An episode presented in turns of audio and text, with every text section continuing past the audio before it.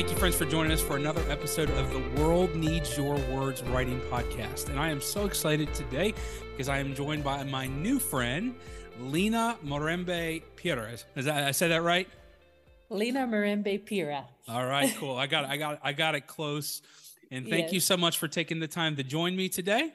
You're welcome. I've uh, I've had a couple of international uh, friends on a couple podcasts I've had, um, but uh, not any recently. So, where are you at exactly as we're having this conversation? I'm in Kampala, Uganda. That's East across. Africa. That's across the pond. For those of you that yes. don't know, if you don't know geography, it's a little ways from where I'm at in Southwest Florida. Well, Lena, thank you so much for joining me today. You're welcome. Thank you for having me. Well, I'll, I'll kind of uh, talk a little bit about getting connected with you, and then also why I had you on the podcast. Um, one of our uh, mutual uh, colleagues within New International, formerly NMSI, that we're both a part of, the missions organization, had posted about what you're doing with Africa Books and, and those things. And I, we're going to talk about that in a few minutes. So that got me interested. Yes. Um, on top of the fact that obviously, there's a faith element to your story and uh, and and within writing my own books and trying to help others do the same and you're doing that as well and so I just want to know a little bit about you and and can maybe give a little bit of the origin story of who lena is and maybe how you we'll talk about what you're doing now, but maybe talk about how you kind of got to where you're at right now. Okay. Well, I was a school teacher in California, um, probably about 15 years ago. Um, God told me to go to Uganda. In I got a call when there was a children's choir came to sing at my church from Uganda, and I heard God audibly tell me, Go to Uganda. Mm. My first response was, How, God? I don't know how to get there. so I sponsored a child and kind of left it at that and said, God will get me there when He wants me there. Um, fast forward, and two years later, another kids' choir came. Um, to my church, and God said, Didn't I tell you to go there two years ago? and um, God opened up the door shortly after that, about a month after that, and I found a missions, short term missions team from my church organizing to go to Uganda and quickly signed up. And the rest has been history. I've now lived in Uganda for 14 years um, and pretty much will be here indefinitely. That's awesome. Well, I appreciate yeah. you sharing that. And uh, let's talk a little bit about the writing that you do mm-hmm. um, and what you're doing. So, I, I, did a little bit of research on you, and mm-hmm. I've actually listened to a, another interview that you were on. Uh, with another brother that I believe is in Africa as well, where you shared mm-hmm. a little bit of this story, but you've helped write curriculum. There's a lot of things. Can we talk a little bit about that journey? What what kind of got you into the writing world, and maybe talk about the the origin of what you're doing now? Sure. Um, well, I was a school teacher in California. And while I was working on clearing my teaching credential in the US, I ended up getting a master's degree in curriculum development and instruction. And so when I first went to Uganda, um, I was really doing a lot of curriculum development for nonprofits, churches, um, those types of things. Um, and then, if anyone has ever developed curriculum, you know this kind of like you spend about two, three years creating this and then you kind of relax after that. You update it here and there, but there's not a whole lot of work once it's initially created. And so after developing, I'd say four or five different full size curriculums, the people at the organization I was working with started asking me, um, so now that you have some downtime, can you help us with our books? Because they figured, well, if she knows how to write curriculum, she definitely knows how to write books. And so that's how it started. I um, looked into how do I do this? How do I create cover designs? How do I, you know, get a book from start to finish? And I'd say God really taught me every step of the way. Um, and so over the years, it has merged to now I do more books than I actually do curriculum projects. So yeah, it's just interesting how God brought it about.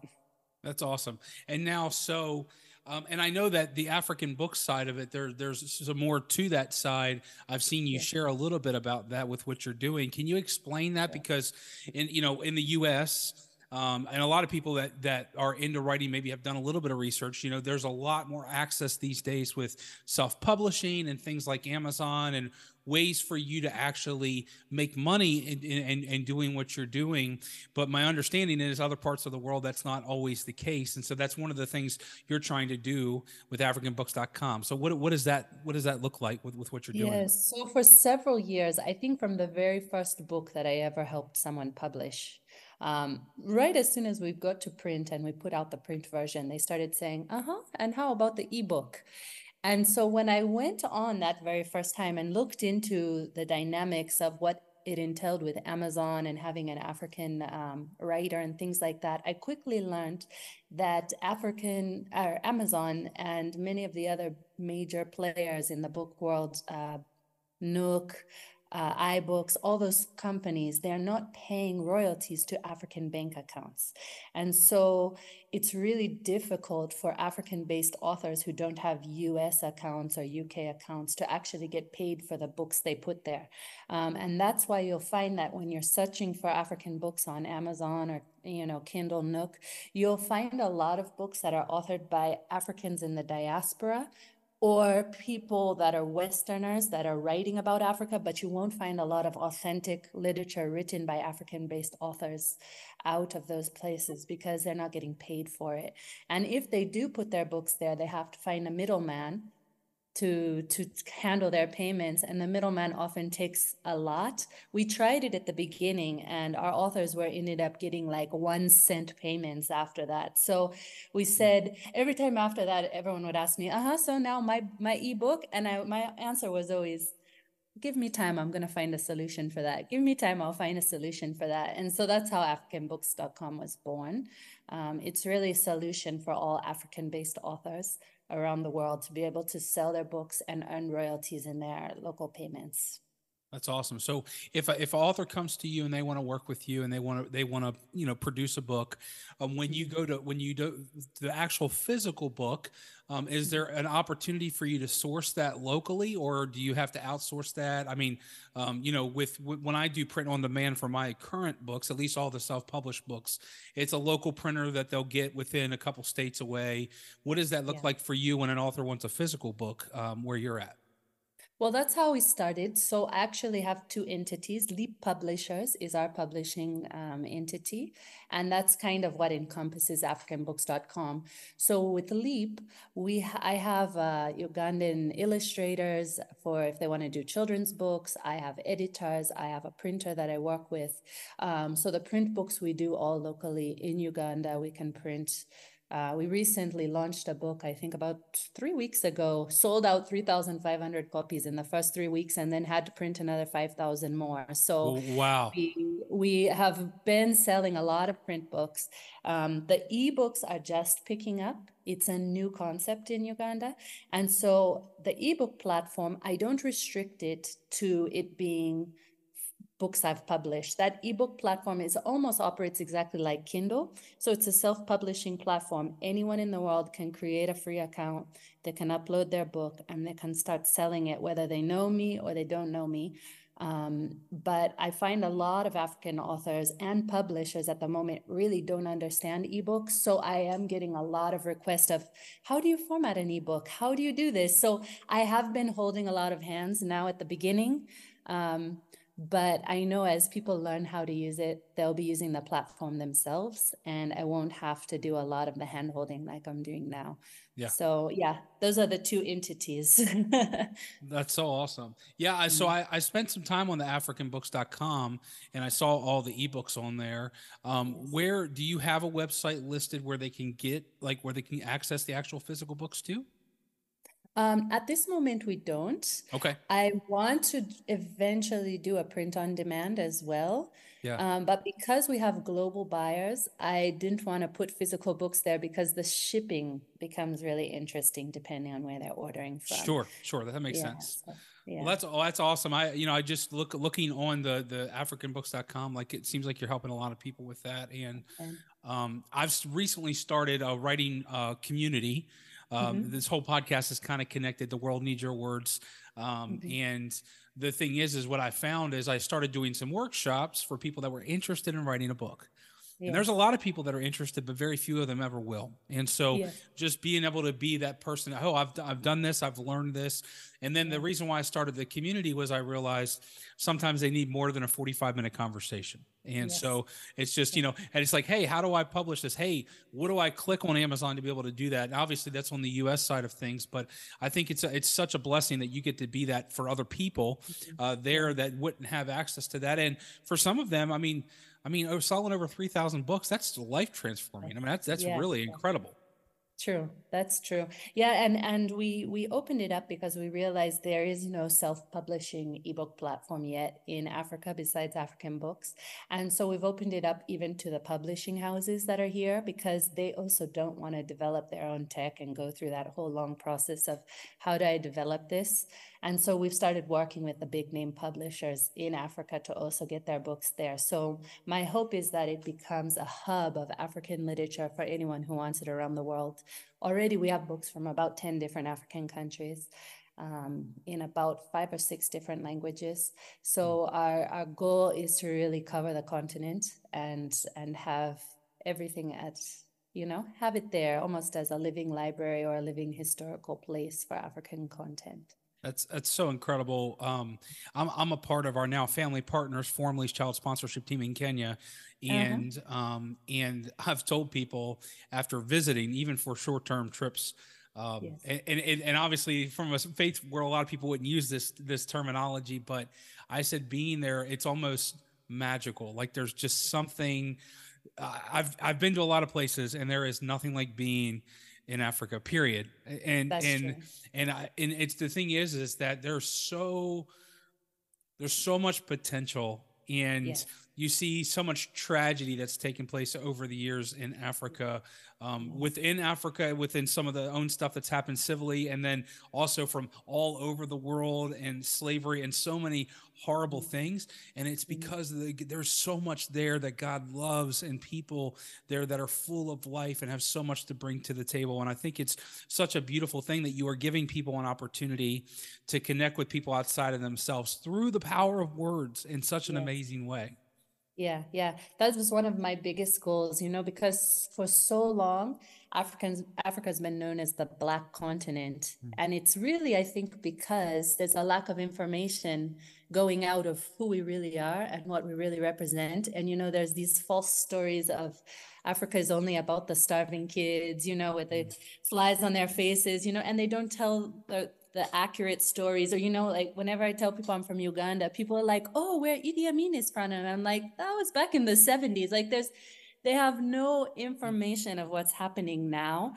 And so i'm hoping through africanbooks.com and as africans tell their stories and it goes out globally will change the entire perception of what that continent is. Because once people have accurate information and they hear, hear all the stories will stop be, being considered black you know mm-hmm. that black continent that no one knows anything about you know once you open it up and light comes out you know there's a wealth of information that we have to share so Absolutely. that's really the heart behind it that's so beautiful. Well, I appreciate you you sharing that. Obviously, your heart in this is trying to help. You're trying to be a resource.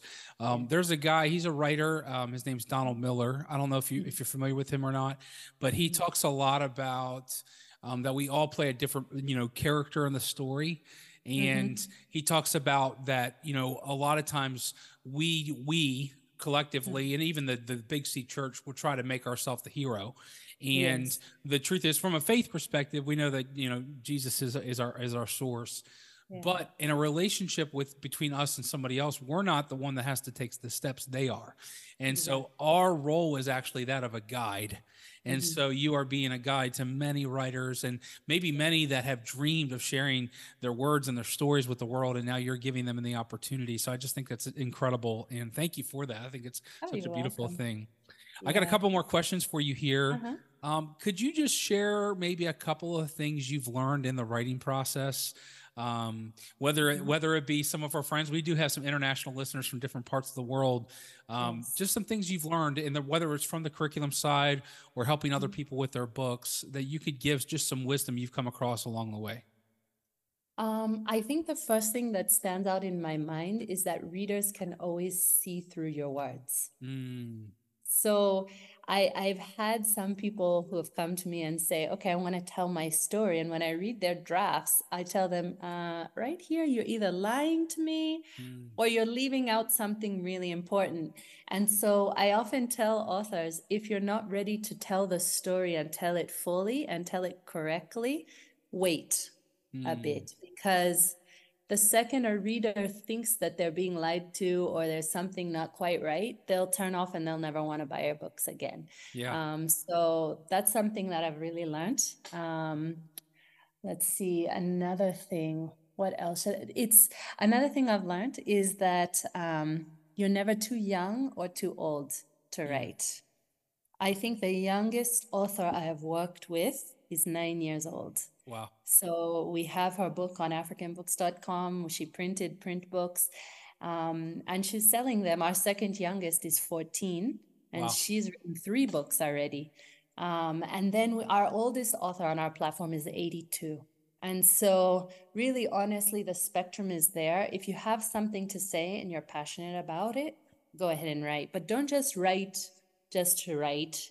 Make sure you have something to say um, so that when people get to the end of the book, they feel like they've grown or they've learned something or they've been encouraged or, you know, something new has come to light or they've been entertained, you know, make it so that when the reader walks away, they feel like they're better off than when they first started reading your book. So, yeah. yeah, those would be, I think, probably my main three things that I've learned. That's good. And you know, you speak to that authenticity. And I think uh, for some people that I've talked to, even people that have shared that they want to write and they haven't, um, yes. there's a little bit of fear attached to it, I think, because there is a vulnerability in it, right? Mm-hmm. And um, especially if you're sharing your personal story. Um, yes. Um, even, even a lot of fiction writers I know when they share stories, sometimes there'll be some temperaments or some experiences that they'll include in there from their personal life.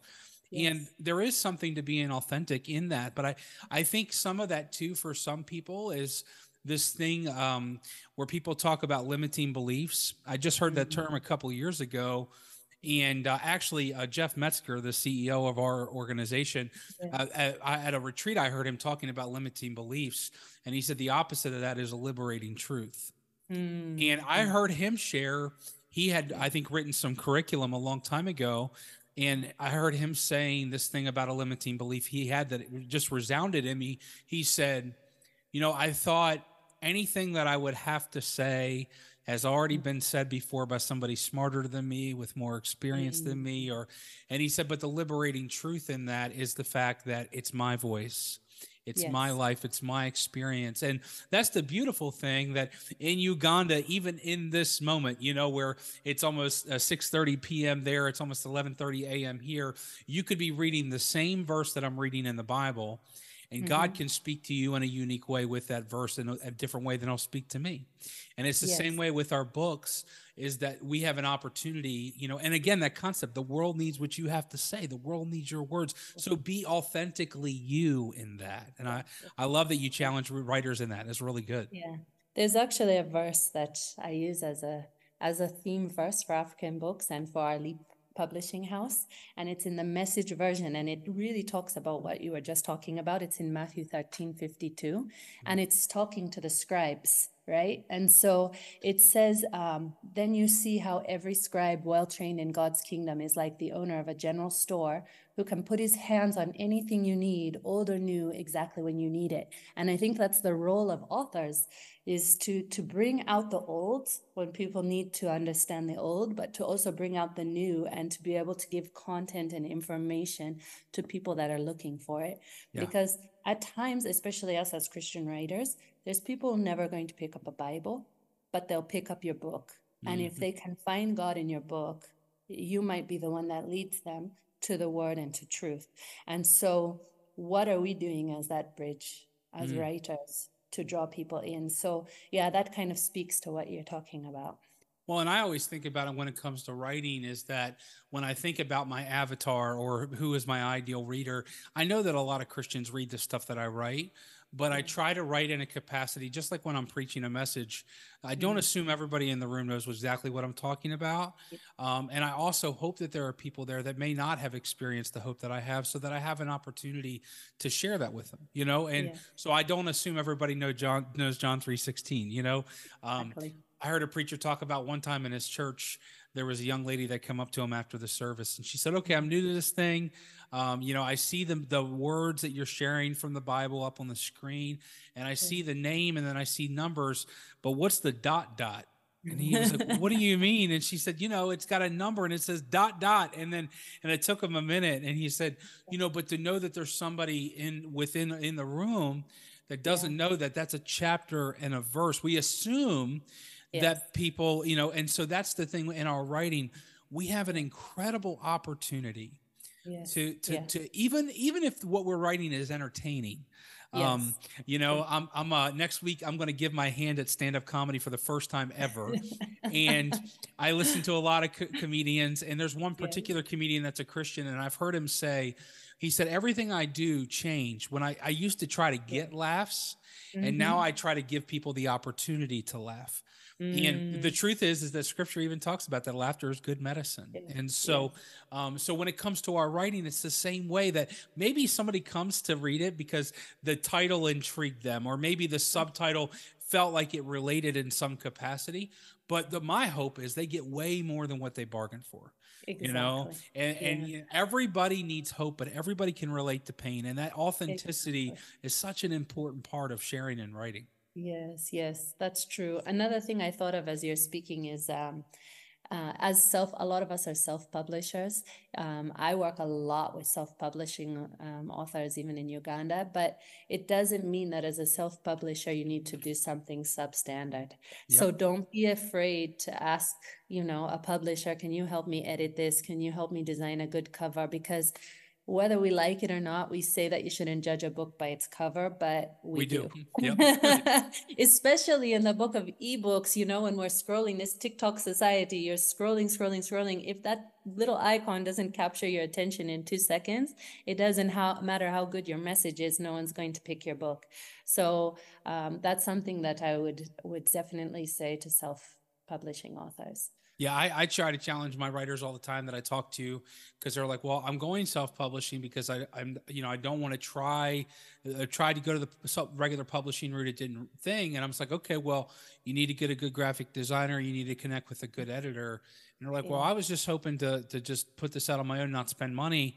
And you know, I just challenge them. Well, the thing is, yeah. is that at the end of the day, you know uh, a good editor may take what you write that's that's that's good and make it great mm-hmm. and exactly.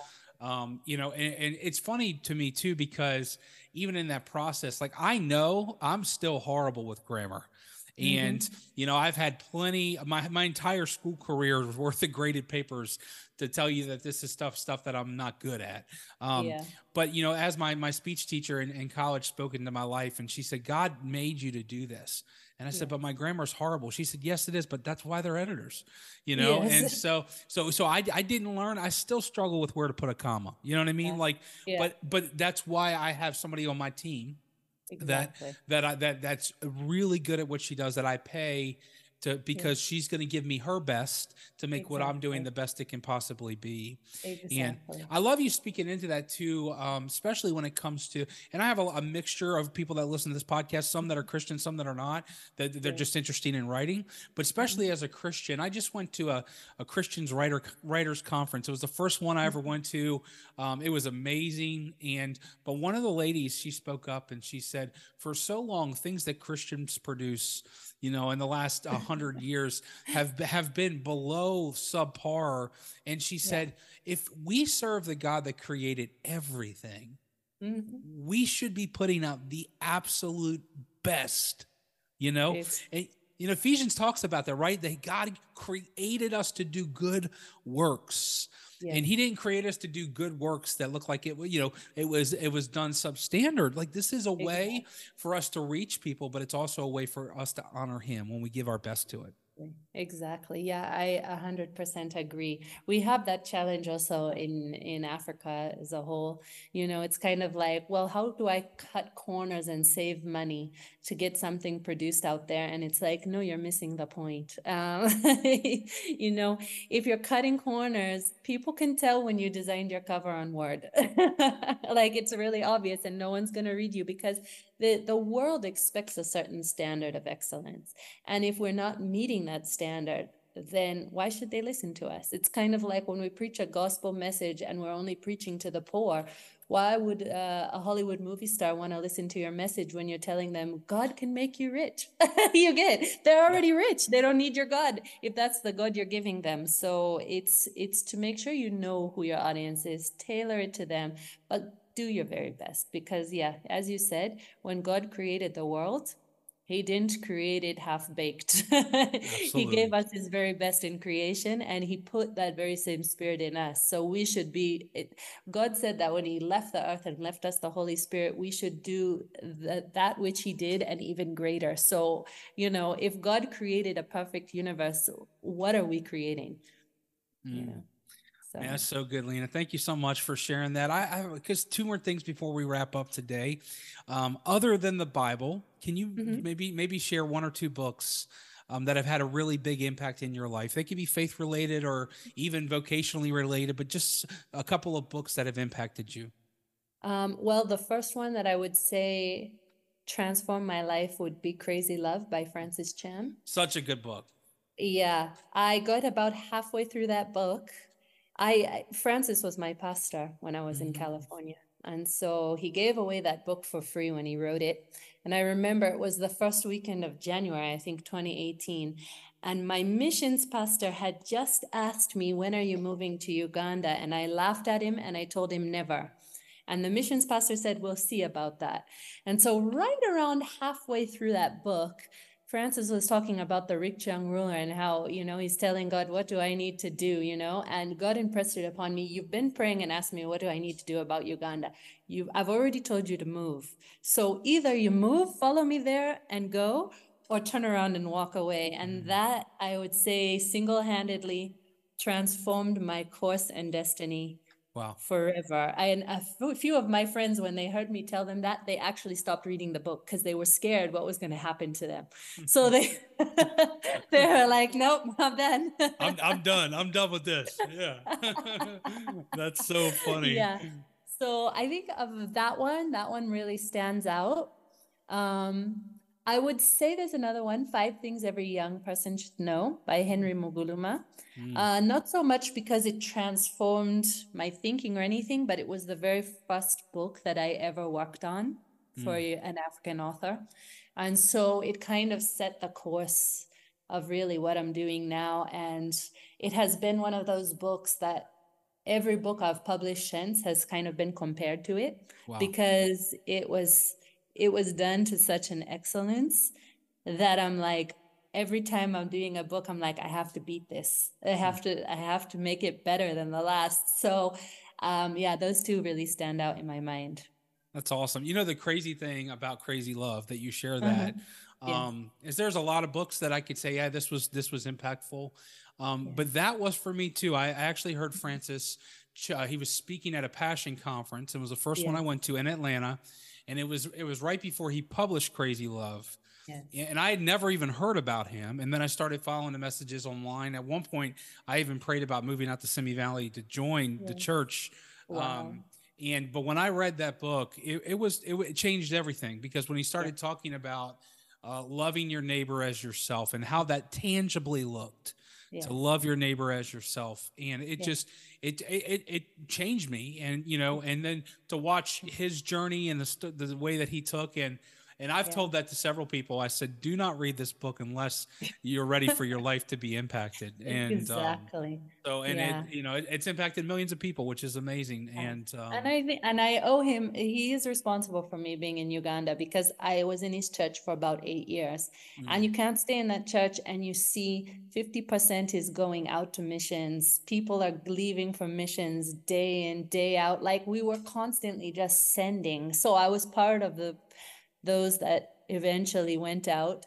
And most of us, I think, that got sent out, we we never actually came back. We're still there. So yeah. That, yeah. that's that's so awesome. Um, how did you get uh, connected to the missions organization? Uh, it was actually through another one of um, the missionaries that that Cornerstone sent out. Okay. They were a part of the mission at that time, and they were actually serving in Uganda as well.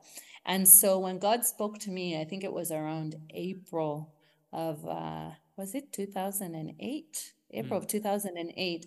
And I called them immediately. It was a Sunday. I called them and I asked them, okay, what do I need to do? And they were actually at the two month coat program at that time. And they said, because they were changing organizations, and they said, Lena, sign up for the very next coat. And so I went to church, told the missions pastor, he told me what's the next step? I said i need to sign up for coat it's in november. And he was like okay great. And that's what got the ball rolling. And i've been with the mission since ever since then 2008 i love that. That's so awesome. Yeah, yeah i've been yeah. um i've been officially uh affiliated since 2017 Okay. And uh, but I supported missionaries that were at formerly NMSI, uh, New International, yeah. for uh, over ten years now. And it was wow. just a friend, a friend that was joining the organization, and and now I live in Southwest Florida, and it's been a huge part of my transformational story of God, just working and. Um, that's really powerful. So, Lena, just a couple things for people to connect with you. AfricanBooks.com they exactly. can they can access um, them. And then for us in the us can we actually purchase books on that site the ebooks? Yes you can. Yes you can. Use the credit card link. Uh, we actually use a us credit card processor so it will work no problem. Perfect. And when you buy the books you download the e-reader and you can read them in your app.